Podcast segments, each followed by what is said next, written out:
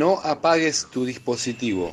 A partir de este momento, la agroecología inunda tus sentidos. Prendete al aire de la radio sin venenos. Plantate. El programa del colectivo agroecológico. Plántate en la tierra que caminas. Plántate en la tierra que caminas.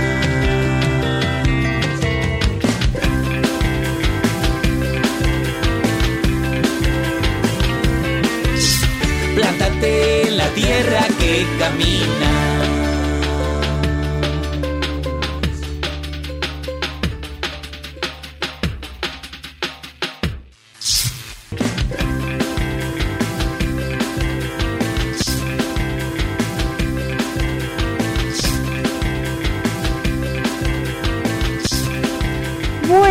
Tardes, buenas noches. Aquí estamos en un nuevo programa de Plantate, el programa del colectivo agroecológico. ¿Cómo están con este frío invernal? Acá muy bien, por la 103.9, Radio Encuentro, la comunitaria de Viedma. Y poniéndole voz al colectivo agroecológico, la voz fresquita, pero, pero la voz. Acá está Male. Acá está L. Y Ramón. Bueno. ¿cómo vamos? Para este nuevo programa de Plantate. ¿Qué programa es este? Yo me voy perdiendo con los números, pero. Es el 12 de la segunda temporada, podríamos Exacto, decir. 32 sería. Programa número 32 de Plantate. Y acá cerrando el mes de mayo, con todo el frío, casi que es invernal más que otoñal. Ya está. Ya estamos, ya estamos ahí. Como que ola de frío además en, en- en toda la zona, Sí. En el país inclusive.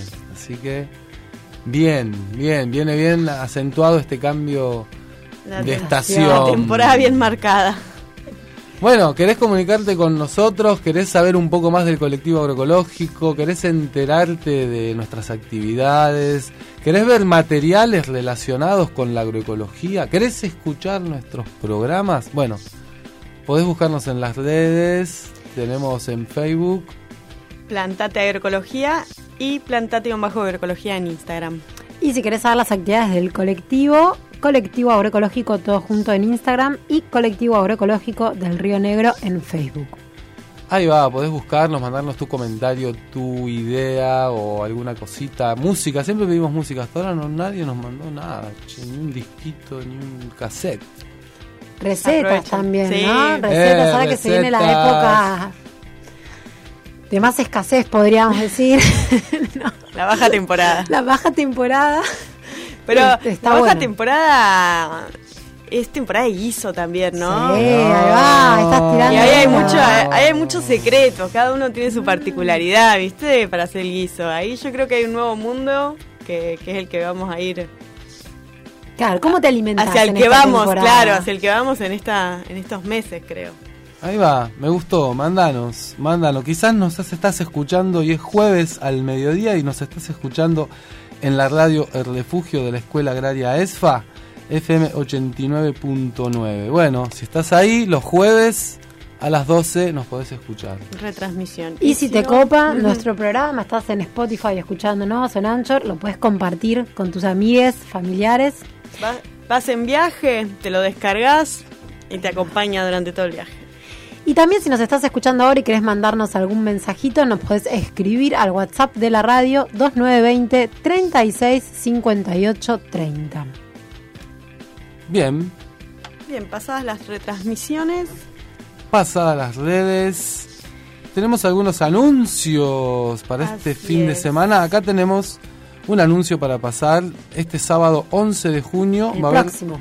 Ah, el próximo ¿No? sábado. Porque este ¿no? sábado Este es, eh, 5. Sí, Cuatro. Digamos, Tres. Tres. Dos. Dos. Bueno, no.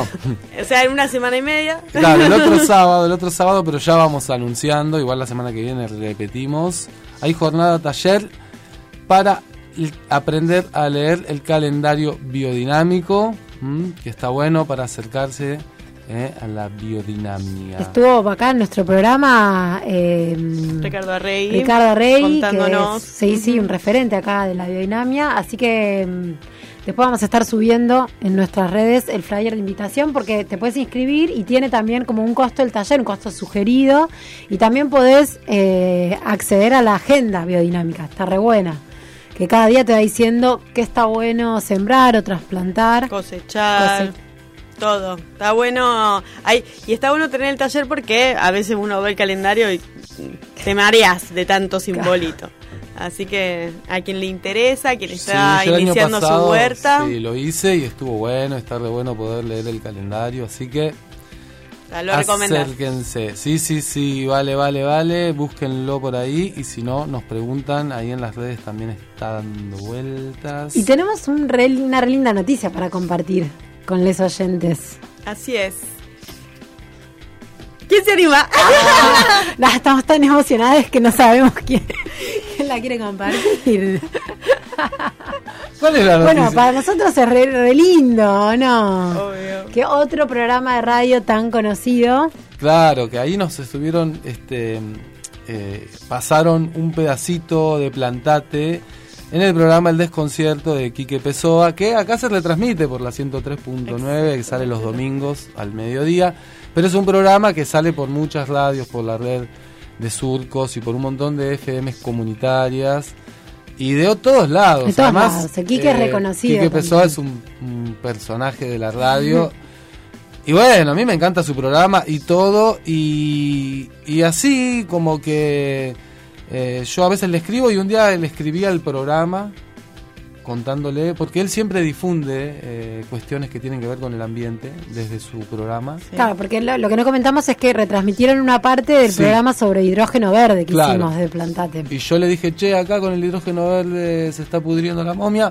Y ahí me escribió una de las productoras del programa me dijo, che, nos interesa. Y entonces yo les pasé nuestro programa y demás. Y con eso ellos armaron un mini informe que está ahí, que quedó en el programa de Quique y, y que estuvo buenísimo porque también creemos que es la única manera. Al final, finalmente tenemos que seguir difundiendo todo esto y seguir y seguir porque eh, tenemos que estar informados, informadas para saber que esto está pasando en todo el país, ¿no? Y avanza este modelo extractivista tan fuerte y bueno, Sí, poner todo, esa voz. todo tiene consecuencia también y hay que saber observarla y, y medirla o verla.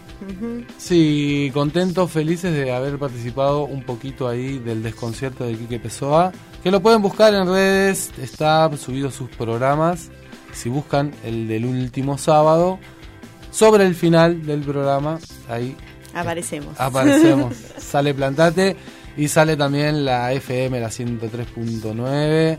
Así que ahí haciendo redes, conectando redes va, desde la comunicación. Tejiendo redes entre radios. Bueno, ¿y hoy qué tenemos? ¿Cuál es el menú de nuestro programita?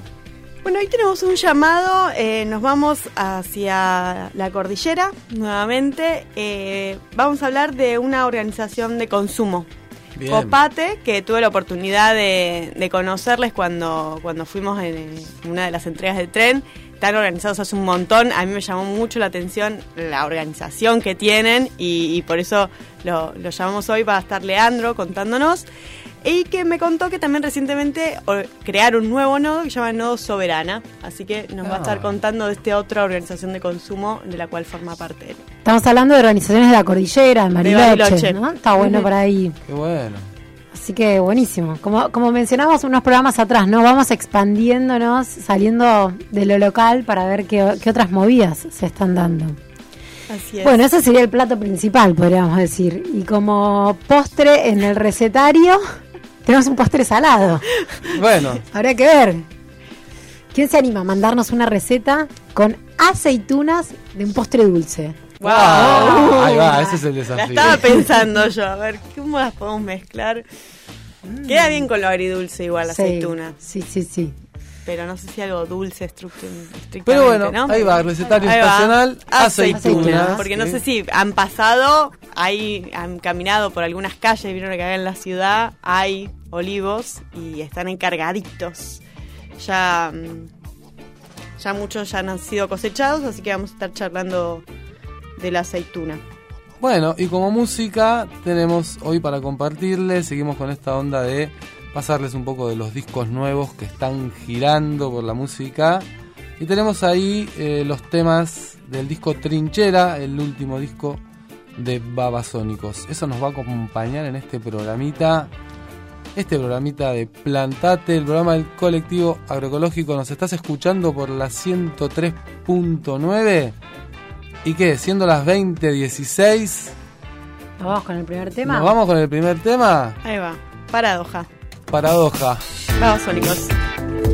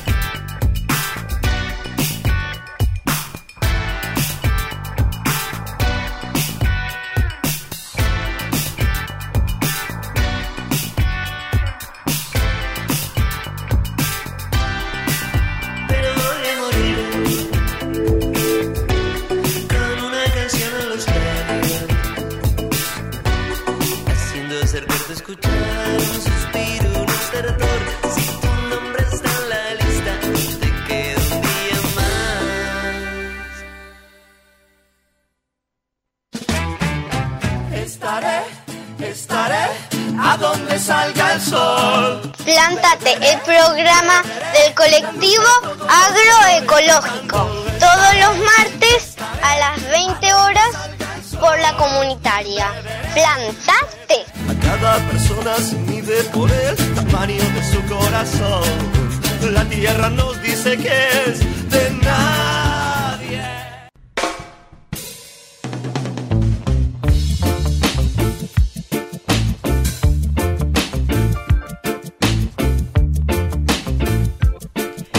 Estamos en el segundo bloque de Plantate, el programa del colectivo agroecológico.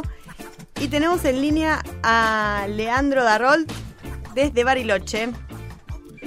Leandro. Hola, hola, Hola, ¿qué Leandro. tal? Buenas noches. Hola, ¿Cómo están? Buenas noches. ¿Cómo estás? ¿Cómo le trata el frío por allá?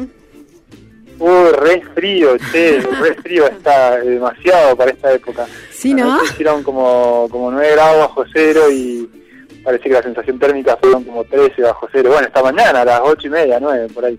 Está áspero en todos lados. Va, va a ser un invierno crudo. Sí. Comparado con el año pasado que fue más leve, la verdad que... Tal cual, tal cual. ¿Ahí cómo están? ¿También con frío? Uf, Sí, acá también. Frío, frío, también. Sí, sí, no, no nieva, pero, pero tenemos frío seco también. Claro, claro. Bueno, bueno, a aguantársela. Tal cual. Es, y son las estaciones. Acá siempre promovemos, ¿no? Comer de estación y, y, y- y vivir con ese ciclo. Así que es la que hay. A bancarse el frío. Ah, a mí, me- a mí me encanta la navegación. Contanos. Ah. contanos compañero ahí en, en qué zona estás eh, de cordillera, dónde dónde estás ubicado ahora ahí, más o menos para que. Eh, mirá, yo estoy en, en Bariloche, en la ciudad de Bariloche, digamos, en, eh, de la ciudad un poquito hacia en la zona oeste de la ciudad, pero tipo casi al pie de los cerros, digamos. Bien, Eh, sí. Así Qué que hermoso. empieza el bosque. bien.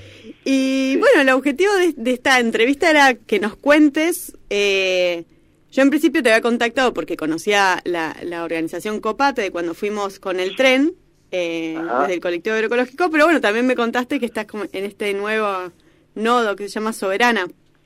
Ajá, sí, sí. Sí, estoy, estoy en, en las dos organizaciones, digamos, entonces no sé si quieren que les cuente un poco de cada una, funcionan distinto. Eh, Sí, Dale, dale. quieran, no sé. Contanos un poco Bueno. la historia primero para Claro, ir a la historia de Copate, y ahí va. después ahí, cómo, cómo surge Soberana, cómo funcionan.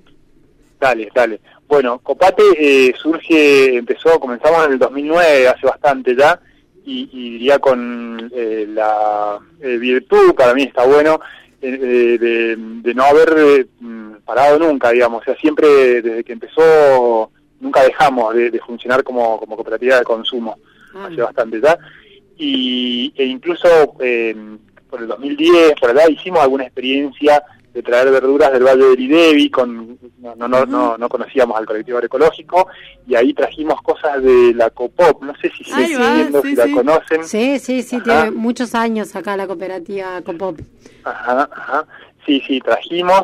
Y, y bueno, ahí surgió en realidad de, de la inquietud de, de- de alguna gente que nos juntábamos. Nosotros, eh, bueno, yo vivía afuera, ¿no? en otros países, y, y conocí cooperativas de este tipo y traje una de la idea y había algunos amigos acá que tenían ideas parecidas. Y empezamos a convocar gente y, bueno, hicimos al principio una asamblea de como 40, 50 personas, mucho entusiasmo eh, y con, con el objetivo, digamos, de, de llegar directamente al productor, a productores, productoras organizados, digamos, y podía ser en cooperativas, y de, y de, bueno, digamos, con esta idea así tan tan linda y, y por ahí grande de la soberanía alimentaria, bueno, eh, digamos, nos lo propusimos en- en- a, a un nivel micro, digamos, que era lo que podíamos hacer, intentar no comprar en el supermercado, sino ver cómo hacíamos para comprarle directo a, a productores, que bueno, que se podía, que fueran agroecológicos, que lo fueran, que se podía que fuera una cooperativa también mejor, bueno, como distintos criterios, ¿no? Que, que se sumaban. Y, y bueno, eh, esto empezó ahí, digamos, con eh, gente que juntamos algunos amigos, pero ahí, digamos, cuando eran reuniones de 40, 50, yo conocía Grandes. 5 6 nomás. Sí, Claro, una no reunión grande. nadie. Sí. Sí.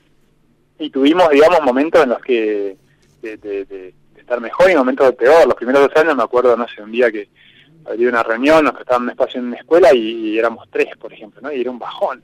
Uh, De pronto, viste, la claro, gente, qué sé yo, momentos, algunos... sí. de momentos mayor de- de baja. participación y momentos de menor participación, digamos. Claro, claro.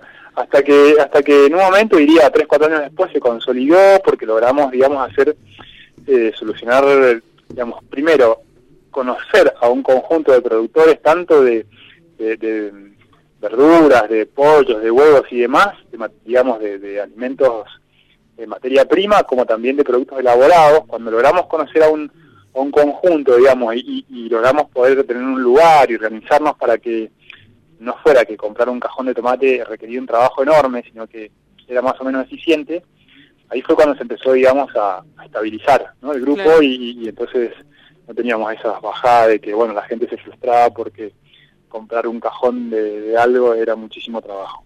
Claro. Eh, entonces, bueno, este, esto fue el, digamos, es un poco como, como comenzamos y, y está organizado Copate de una manera particular, digamos, que es que para, para poder comprar a través de Copate hay que eh, tomar tareas, hay que participar de la reunión mensual que hay y también tomar alguna tarea. Que no hay, digamos, gente en Copate que pueda eh, simplemente comprar y nada más, sino que si uno quiere comprar hay que formar parte de, la organización y, y hacerse cargo de algo. Leandro, esas tareas, puede- ¿cuáles son, por ejemplo? ¿Cuáles podrían ser? Sí, sí, sí, eso te iba a decir. Y ahí hay, hay como varias tareas, ¿no? Eh, por un lado están, digamos, los contactos con, con productores, productoras. No sé, por ejemplo, yo llevo el contacto en parte con el colectivo agroecológico, con ustedes, también en parte con, por ejemplo, eh, un, un grupo que hay acá en, en- un barrio, que, que hay una, una panadería donde le enseñan el oficio a chicos y chicas de, barrios populares y, y entonces llevo el contacto con la panadería también. Entonces, una de las tareas es, bueno, por ejemplo, llevar el contacto con, con ese productor, elaborador, lo cual requiere todos los meses llamarlo, preguntarle qué es lo que tiene, los precios, encargarse, asegurarse después de que se van a buscar las cosas, que se pagan, ¿sí? Y hay Claro, varios. el, el eh, vínculo con el productor sería. El vínculo con el productor, exacto. Ahí va. Eh, otro, otro, otra tarea, por ejemplo, son las tareas de contabilidad, ¿no? De, bueno, de hacer el seguimiento de los pagos, las sumas y ver que todo cierre. Hay, hay siempre dos o tres que están ah, eh, haciendo ese trabajo, que por ahí para alguna gente es muy complicado, para otra no. Después, eh, un trabajo que está, mm, una tarea, digamos, que está muy repartida también, es la de re- repartir justamente. El día, nosotros intentamos concentrar todo en, una o dos veces por mes, que hacemos las compras, y entonces hay grupos de repartija, le llamamos, entonces cada dos, tres, cuatro meses te toca ir al grupo de repartija y te encontrás ahí con cinco, seis, siete compañeros, compañeras más, y te pasás toda la mañana, toda la tarde, eh, bueno, recibiendo las cosas, pesándolas y armando los, los pedidos para, para todos los cooperandos, cooperandas de- del grupo.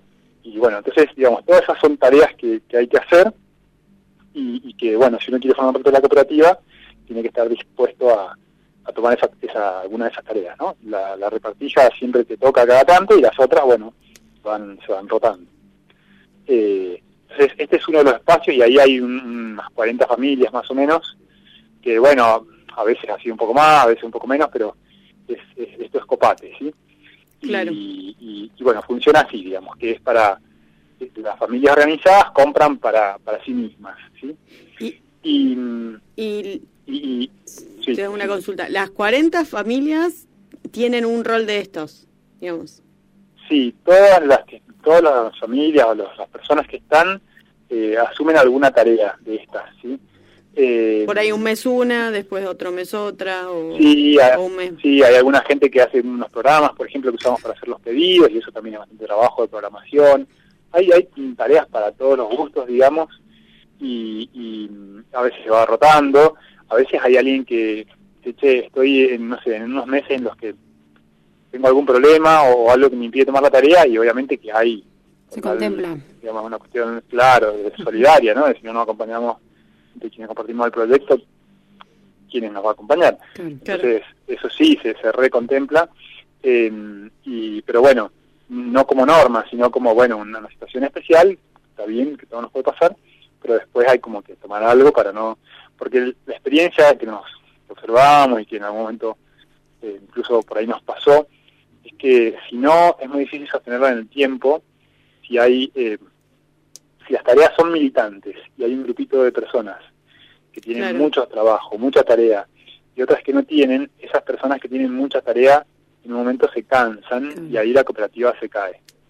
Yo pensaba, pensaba esto, vos mencionabas al inicio que tiene, va, desde el 2009, o sea que tiene un montón de años esta experiencia o esta organización y encima sostenidamente, o sea que en ningún momento interrumpió su tarea y lo que pensaba internamente para preguntarte es eh, si, bueno, aparte de vos hay otras personas que eh, están desde el inicio, porque hay que sostener una actividad así Sí. desde el 2009, o si eh, justamente debido a estas características es muy rotativa eh, la participación eh, de las familias, o cómo es, ¿no? Sí, sí, va, va rotando. Ahora diría que somos quizás seis o siete familias nomás, o grupos, o personas que estamos desde el principio.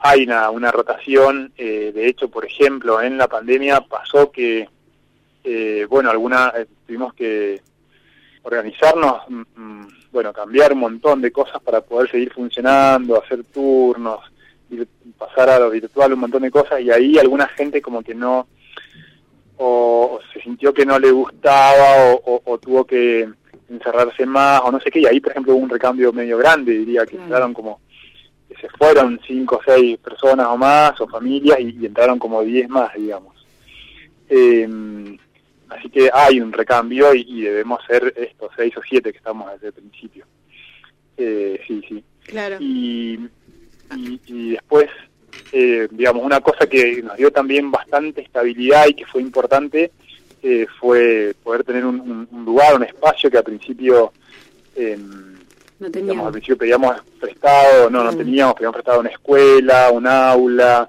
o alguna organización que nos prestara un rato, el espacio, una junta vecinal. Hasta que nuevamente dijimos, che, alquilemos algo, pongamos un poco más entre, entre todos. Lo hicimos y, y- y- y, bueno, y después, en realidad ahora, donde funciona nuestra cooperativa de consumo, funciona también eh, una cooperativa más de consumo, funciona, en un momento funciona un gremio universitario, bueno. funciona también un espacio del MTE, es un lugar que tiene bastante vida así de, de Ah. organizaciones sociales. Claro, lograron como alquilar entre todos un, un mismo espacio. Exacto, exacto. Entre varias organizaciones, tres o cuatro, alquilamos un mismo espacio y, y lo compartimos y compartimos las heladeras que tenemos para guardar las cosas y, y eso, ¿no? Eh, y después, otro, un, un tema que ha sido de, de discusión permanente y que no lo hemos logrado saldar, aunque seguimos funcionando sin problema, es que en realidad no estamos constituidos como cooperativa formal.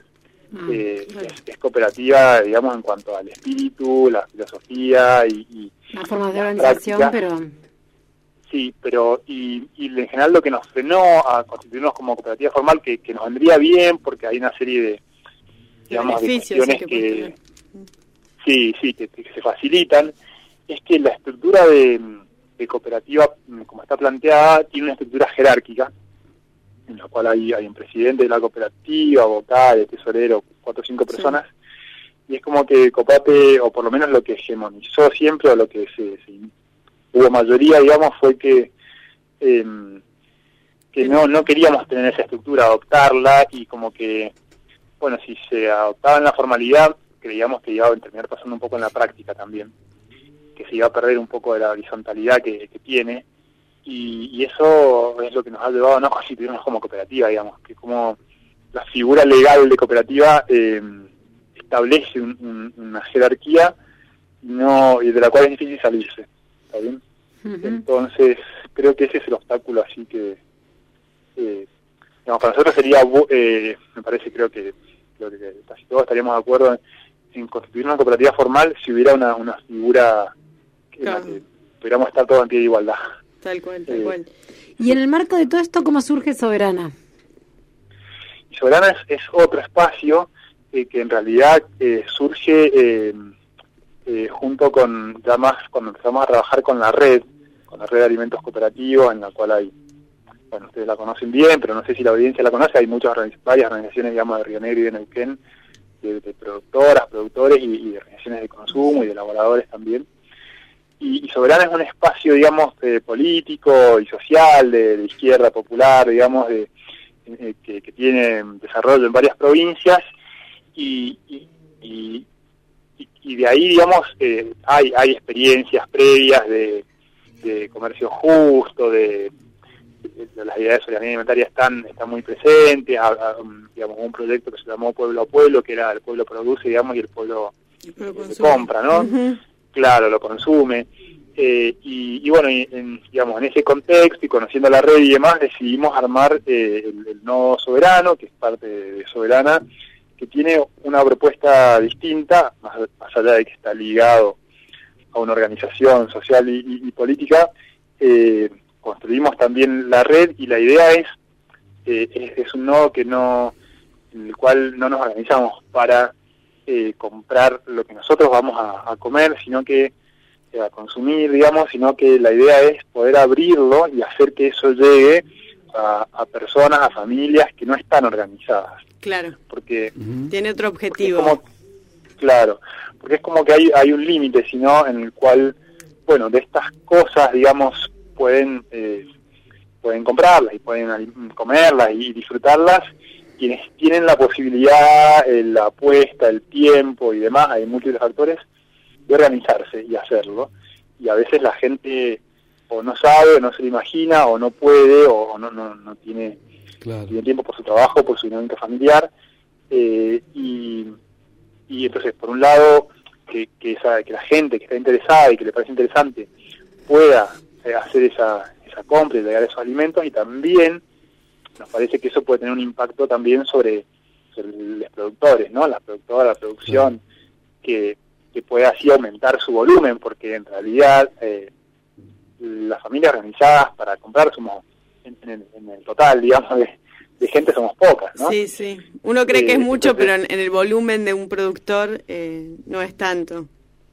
En el volumen de un productor no es tanto y en Claro. el volumen de la sociedad es mucho menos. Claro. Entonces, Leandro, claro. y, y en todos estos años que, que venís trabajando desde este lado de, de- de los consumidores, consumidoras organizados, Sí. ¿cuál, ¿cuál es el, el- la traba o el escollo más grande que, que vos crees que hay para que, para que esto llegue más, digamos? ¿Qué, cuál, ¿Cuál crees que es el desafío, digamos, de... para crecer. Sí, ¿cuál es el, porque digo, te- tenés años en esto, sabés de lo que estás hablando y, y Sí, sí, por, por un lado creo que, em, digamos, hay, hay, digamos, hay, hay, mm, la gente a la que llegamos en, en, en- en este tipo de organizaciones cuando no se abren, cuando son cosas más cerradas, digamos, no se abre así públicamente, eh, se llega más a, a- a espacios, digamos, que tienen algún tipo de conciencia o de práctica militante, y, y eso es minoritario. La mayoría de la gente no, no la tiene. Eh, entonces, por un lado eh, está eso, digamos, que, que dificulta eh, hacerlo más masivo. Eh, digamos, la, la toma de conciencia, de alguna manera, de, de- o, o la decisión de la apuesta por, por esto, ¿sí? Y después hay, hay un par de cosas así importantes y que a mí me interesan para el crecimiento de la red, eh, de, de- de nuestra red, eh, que compartimos con ustedes y con otras organizaciones. La red de que- cooperativos. Exacto. Que, que es que hay algunas, eh, la, la logística, digamos, ¿no? Si la logística se complica mucho, entonces requiere, por un lado, mucho esfuerzo de quienes estamos en las organizaciones, y por otro lado, a veces encarece también Claro. eh, los productos, y entonces, bueno, algunas cosas empiezan a perder sentido, porque requiere mucho esfuerzo o porque nos sale muy caro. Entonces, la logística tiene que estar más o menos bien resuelta y tiene que ser más o menos barata y, y eso es un, un obstáculo que a veces nos lleva a, a dejar de comprarle a alguien o, o que a veces nos dificulta, digamos, eh, bueno, no sé, mm, hacer, hacer las cosas más masivas. Sí. De hecho, con, contar con el tren, por ejemplo, que el tren funcione cuando funciona bien y que entonces ustedes nos puedan mandar las verduras de, que producen y las frutas de allá para acá y que lleguen más o menos rápido y en buen estado y a un buen precio, eso es re importante. Si eso no, no funciona bien, entonces se empieza a volver bastante más difícil claro. em, que podamos, bueno, hacer este, este intercambio y esta construcción que hacemos, ¿no? Sí, el- sí, es- yo creo que la logística es una Un tema. un sí. tema también acá, nosotros estando lejos dentro de las redes de... Sí, de geográficamente. Sí. mal ubicados, ¿no? Dicen Exacto, algunos, porque no sí. pasan. Pero bueno, también un poco es también la voluntad, ¿no? A nivel, pienso, sociedad, ¿no? Porque que el tren pueda funcionar para transportar alimentos de una localidad a otra regionalmente encima, eh, digo, es una decisión también, ¿no? Como una decisión política, por decirlo de algún modo. Entonces, que no funcione es una decisión política también y entonces que se haga más costoso tener que transportar esos alimentos en camiones y que entonces sea uno termine dejando esa posibilidad porque se hace muy costoso, tiene por detrás estas decisiones políticas que muchas veces nos afectan, que no son decisiones que nosotros tomamos, pero que está bueno visibilizar, ¿no? Porque que a lo que voy es que las, o sea, la estructura podríamos decirlo de algún modo, está, las condiciones objetivas para que esto suceda está y para que podamos unir distintas localidades de la Patagonia y alimentarnos con productos que producimos cooperativa o asociativamente y que podemos consumir cooperativa y asociativamente porque estamos organizados en organizaciones de consumos, está. Lo que necesitamos es que el tren funcione y que se puedan llevar los alimentos. Claro, ¿no? Porque está bueno también, ¿no? Para mí darle esa visibilidad, ¿no? Como, bueno, esto podría funcionar así. ¿Qué pasa cuando el tren no funciona, por ejemplo, ¿no? Bueno, ¿qué, qué, qué, qué consecuencias tiene? ¿O qué consecuencias tiene para todas estas organizaciones que formamos parte de la red y que queremos poder hacer carne a la soberanía alimentiar, alimentaria, alimentarnos con los productos que producimos acá? Exacto, exacto, sí, yo iba justamente a eso, a que, digamos, eh, muchas cuestiones de, de la logística son decisiones políticas, tanto hacerlo como dejar de hacerlo Claro. es una decisión política eh, y en ese sentido tenemos discusiones que, que darnos, digamos, como por ejemplo, bueno, eh, no sé, eh, si el tren es tan importante, el tren está en manos de un privado, eh, bueno, el, el- el Estado no puede decir, eh, o, o no, trabajamos con el Estado o no trabajamos con el Estado en el sentido de eh, que, digamos, pedir que haya una política pública que favorezca este tipo de cosas, como por ejemplo Claro. que en el pliego de licitación del tren eh, haya lugar para sí. hacer este tipo de cosas y que se priorice a las organizaciones eh, con ciertas características, etcétera, etcétera. Claro. Eh, bueno, esa es toda una decisión. Sí, sí. Y, y voy a otro punto de la logística importante acá en Bariloche, en el que hay unas cuantas organizaciones, además de, de Soberana y Copate, eh, que eh, em, es el, el mercado municipal de Bariloche, que fue concebido para vender eh, los productos de la agricultura familiar y de productores y elaboradores artesanales locales. Hay una ordenanza de creación del mercado eh, que, define toda una serie de cosas para favorecer esto.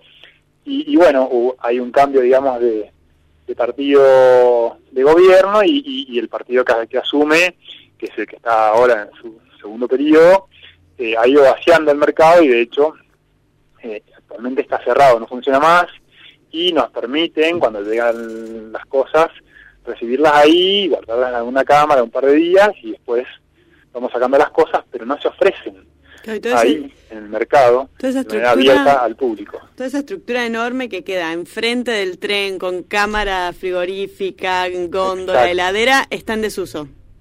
Exacto, está en desuso, a veces la usan para eh, recibir algunas algunas cosas que, que distribuyen o que en, en en los comedores escolares, digamos, pero eh, está totalmente subutilizado y esa es una decisión política donde los argumentos son que la estructura de costos no da, no sé qué, no sé cuánto, cuando en realidad eh, no están metiendo todos los ingredientes en la ecuación, porque lo que podían mover de la economía y, y favorecer y generar trabajo y demás, eh, eh, y además las condiciones de la producción que, que puede llegar ahí, eh, y, y- y, bueno, es- tiene un potencial enorme, hay un camión, hay camionetas, entonces como- bueno, es una decisión política. Sí, como siempre nosotros este, cuando hablamos de, de- de producción agroecológica, decimos que en la función de producción, digamos, no se tienen en cuenta un montón de, de, de costos eh, que se externaliza. que se externalizan normalmente, ¿no? Como son eh, el cuidado del suelo, eh, del, de- del aire, del agua, el- los, los efectos eh, posteriores, ¿no? De, esa verdura, la durabilidad, eh, un montón de cosas que no se cuantifican en, en, la norm- en, en el normal común, ¿no? De cuando uno ah, calcula costos, eh, que es importante te- al menos visibilizarlos, ¿no?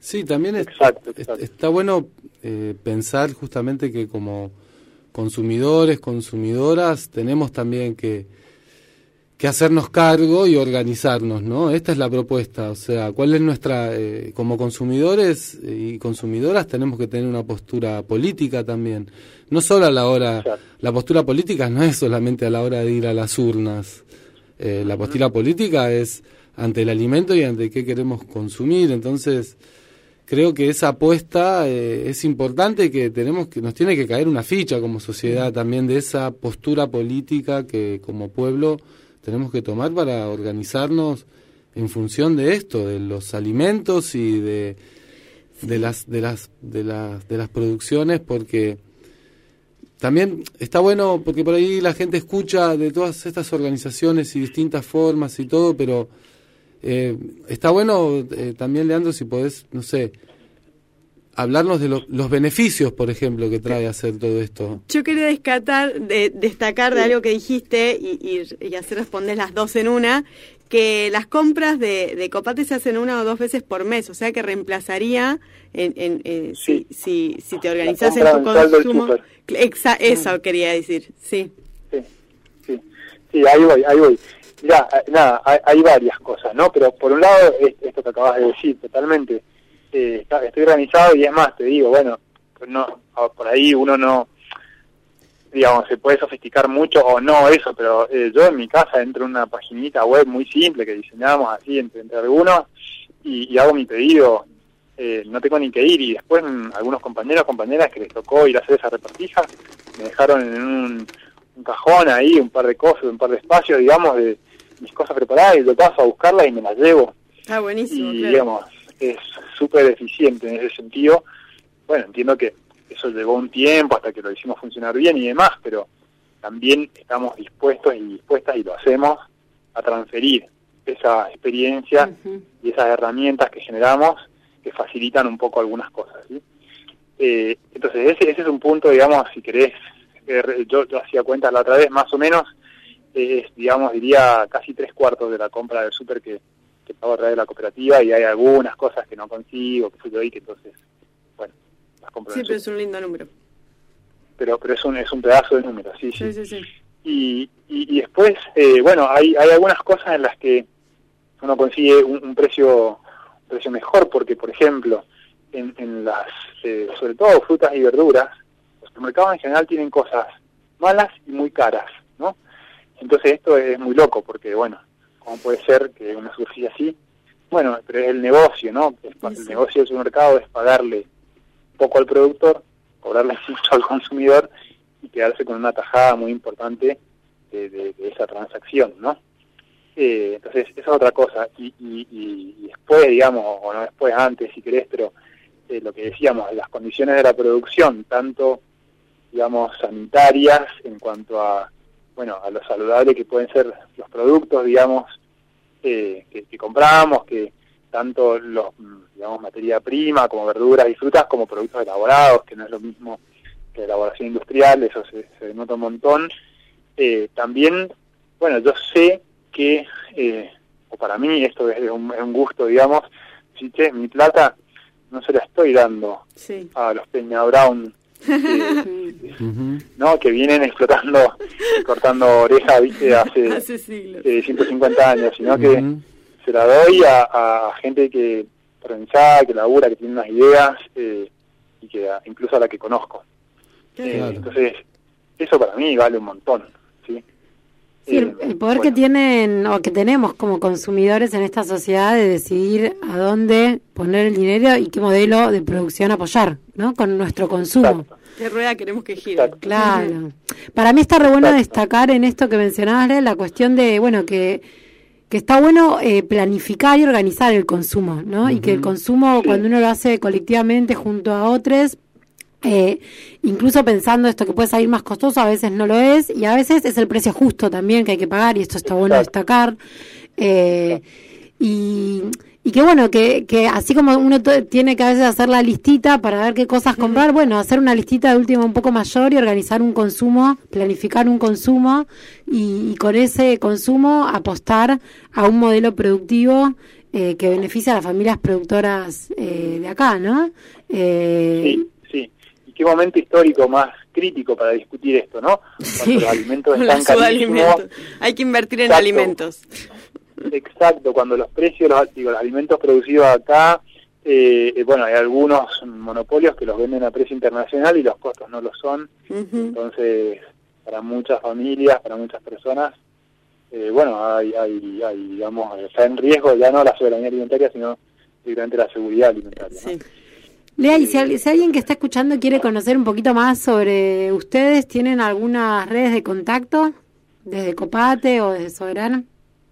Eh, de Soberana sí, tenemos eh, Soberana tanto en Facebook como en como en eh, Instagram, eh, pueden buscar y, y- y nos encuentran en Soberana Bariloche, que tenemos ahí de la- algunas fotitos y cosas que por ahí hasta capaz que sale alguna de ustedes, cuando viene el tren con las cosas.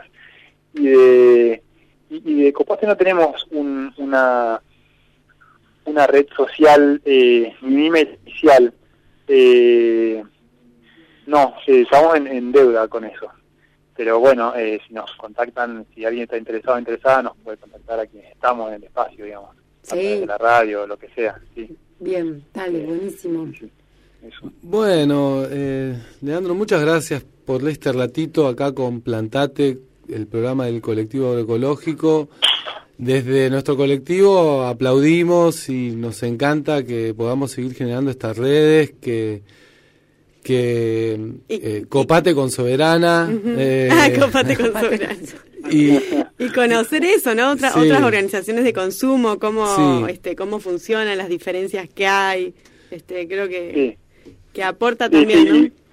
Y- uno para, para, para uno de los grandes desafíos en realidad que tenemos ahora, que nos hemos planteado desde varias personas de organizaciones de acá de Bari, y, y en particular estamos intentando llevar adelante desde Soberana, es poder llegar a los barrios populares, digamos, los barrios más humildes, con menos por ahí eh, poder adquisitivo y, y- y para que por ahí requiere, bueno, generar procesos organizativos para poder eh, acceder a los alimentos, ¿no? Y bueno, y hagámoslo que sea a, a los alimentos sanos y, que se producen a través de la red, así que estamos trabajando, ese, ese es un, buen desafío para nosotros ahora, hablando con algunas organizaciones que tienen desarrollo territorial y, y- ver, bueno, cómo, qué, qué se puede hacer. Así que pronto eh, vamos a, en alguna reunión, eh, contarles cómo, cómo va eso y ver cómo se puede avanzar. Ahí va, gran desafío. Bueno, Bueno, compañero. muchas gracias a ustedes. Un Muchas placer. gracias. Buenísimo Gracias. que hagan esto. por contarnos y bueno, por difundir cómo funciona y, lo- y que no es difícil organizar el consumo. Hay que No, dedicarle un se rato. conoce a un montón de gente también súper interesante en el proceso. Sí, sí, sí, se generan lindos lazos. Bueno, Bueno, un abrazo grande, muchas muy bien, gracias. muchas gracias. Nos vemos, Leandro. Hasta luego. Bueno, Bueno. y así termina el segundo bloque de Plantate, el programa de colectivo agroecológico. Nos vamos con otro temita de babasónicos antes de entrar al recetario. Nos vamos con mimos, son mimos.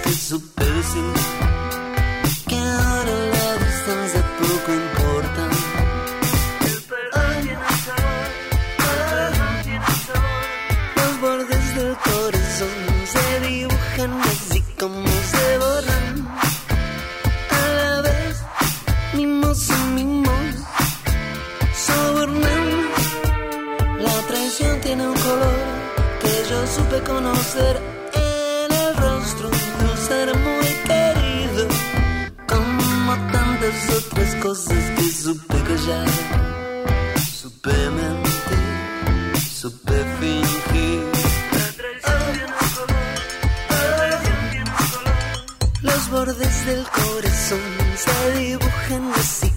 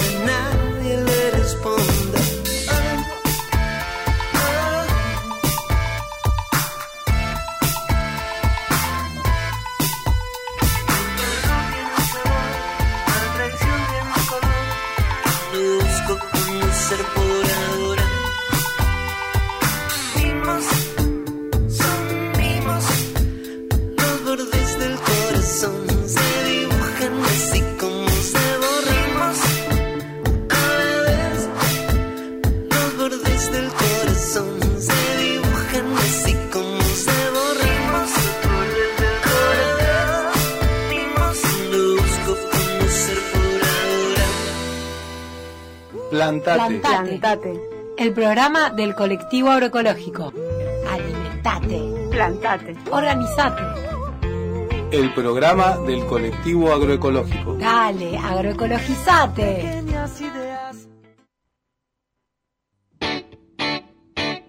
Recetario estacional.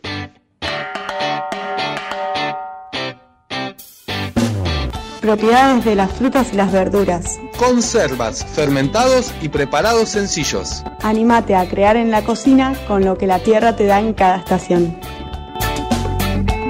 Comidas saludables con productos locales. Comida por estación da el mejor sabor. La vida me enseñó a ser un buen guerrero, a defender mis ideas y pensamientos. Me enseñó a comer con cuchara, a compartir la comida con la persona amada.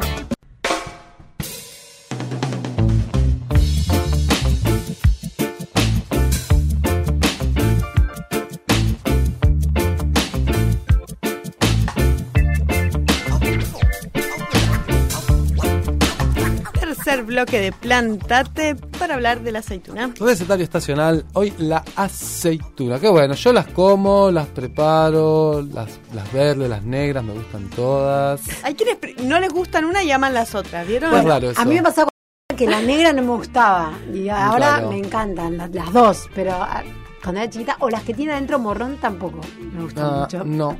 A mí me Sí, gustan pero las... por ahí esa es la, la variedad Sí, o tiene- Claro. cómo está hecha. ¿Cómo está hecha, me parece? Claro, sí, tal cual. Lo Más mejor ácida. es cosecharla una, una y poder producirlas así, elaborarlas una. Tenemos Claro. un audio. Sí, no se les ocurra cosecharla y comerla. No, probalo, probalo. Hay que tu cosechar experiencia. y hacerle Hay que un hacer un tratamiento Claro. antes, porque si no, pr- pruébenlo, va a estar un poquito amargo. Bueno, y ahí estuvimos pidiendo, mangueando que nos manden.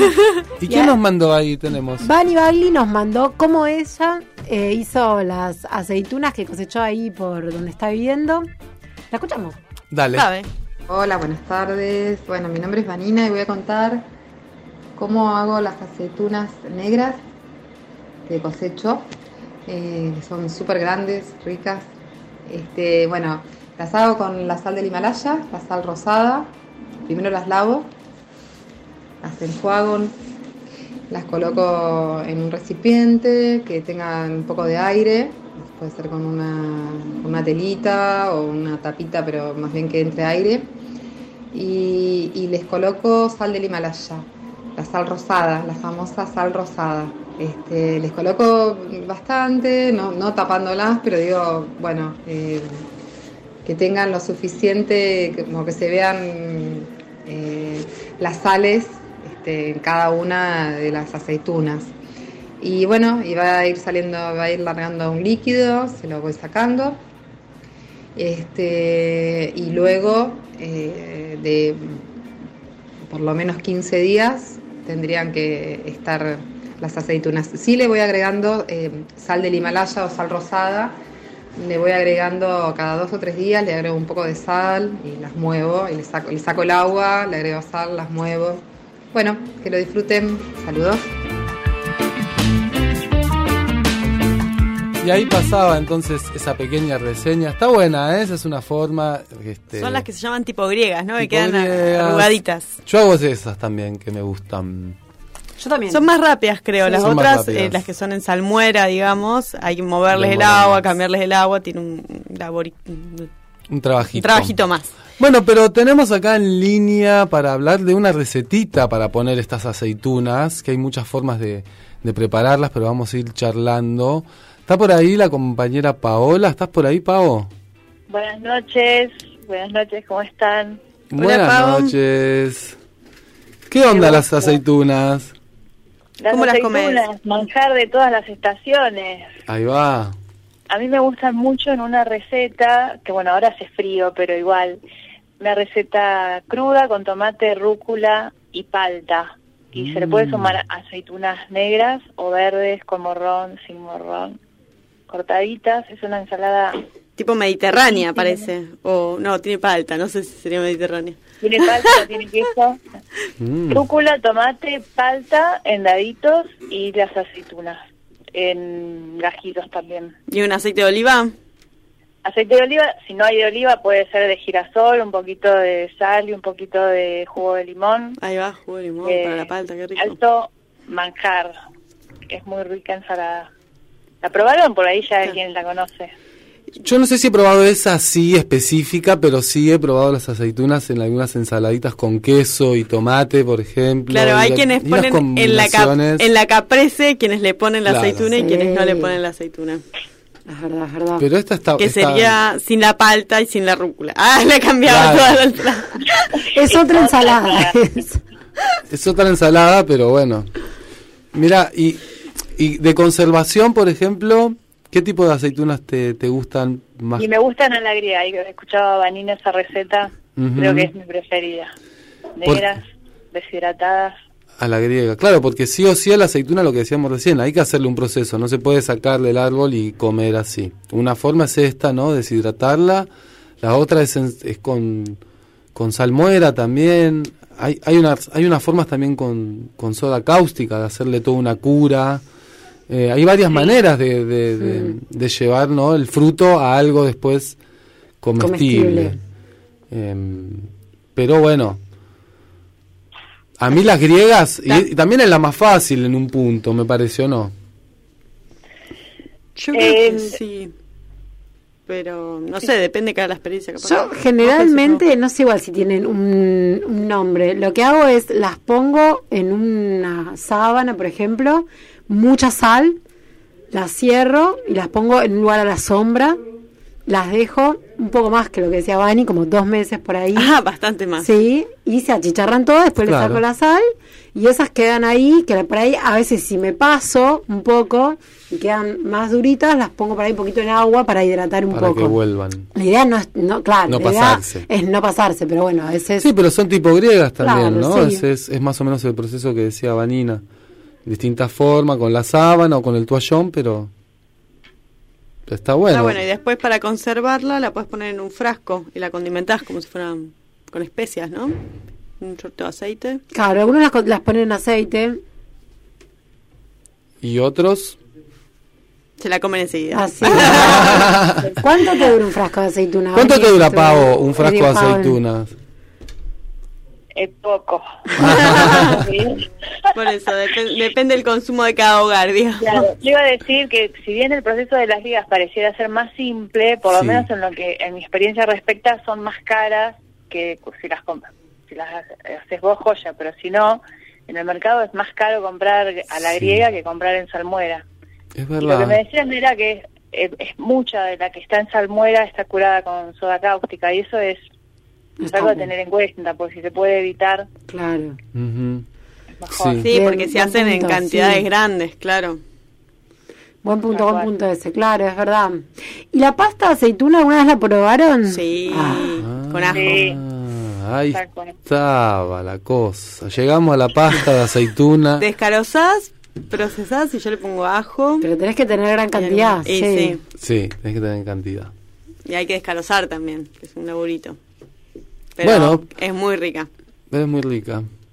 Bueno, Pavo. Me voy a ir a, me voy a comer unas aceitunas. Ay, sí. Dale, te está. tentamos, te tentamos. Bueno, Gracias. gracias por, por, por invitar a participar.